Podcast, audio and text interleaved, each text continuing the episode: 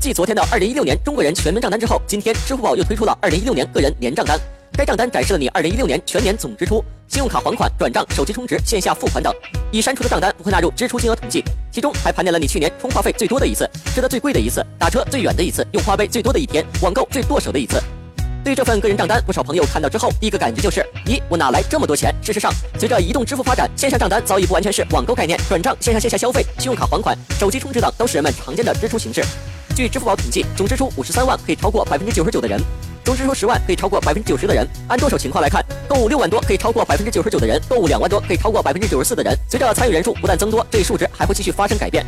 查看并分享出账单的主力人群是八零后、九零后的年轻人，大约超过四亿人，这一数量是美国同代人的五倍。他们或将主导未来十年的消费格局。当下享受型消费、服务类的消费明显提升，在八零后、九零后最爱买的品类中，服饰鞋包排第一，虚拟服务和航班票类排在第二，接下来是数码三 C 等。随着八零后进入了生育高峰期，母婴产品成为他们的主要购买类目。这类个人账单也从侧面反映出人们的消费生活习惯。去年使用花呗支付的笔数超过了三十二亿笔，比上一年增长了百分之三百四十四。个人账单数据显示。绝大多数人去年购物最多的一天是十月十一日，其中八零后占百分之四十六，九零后占百分之三十八。八零后用花呗人均购物一千零四十六元，九零后用花呗人均购物六百三十三元，反映出年轻人习惯使用花呗花未来的钱。打开手机支付宝，在首页就能看到账单入口，赶快看一看，二零一六年你的支付宝账单是多少吧。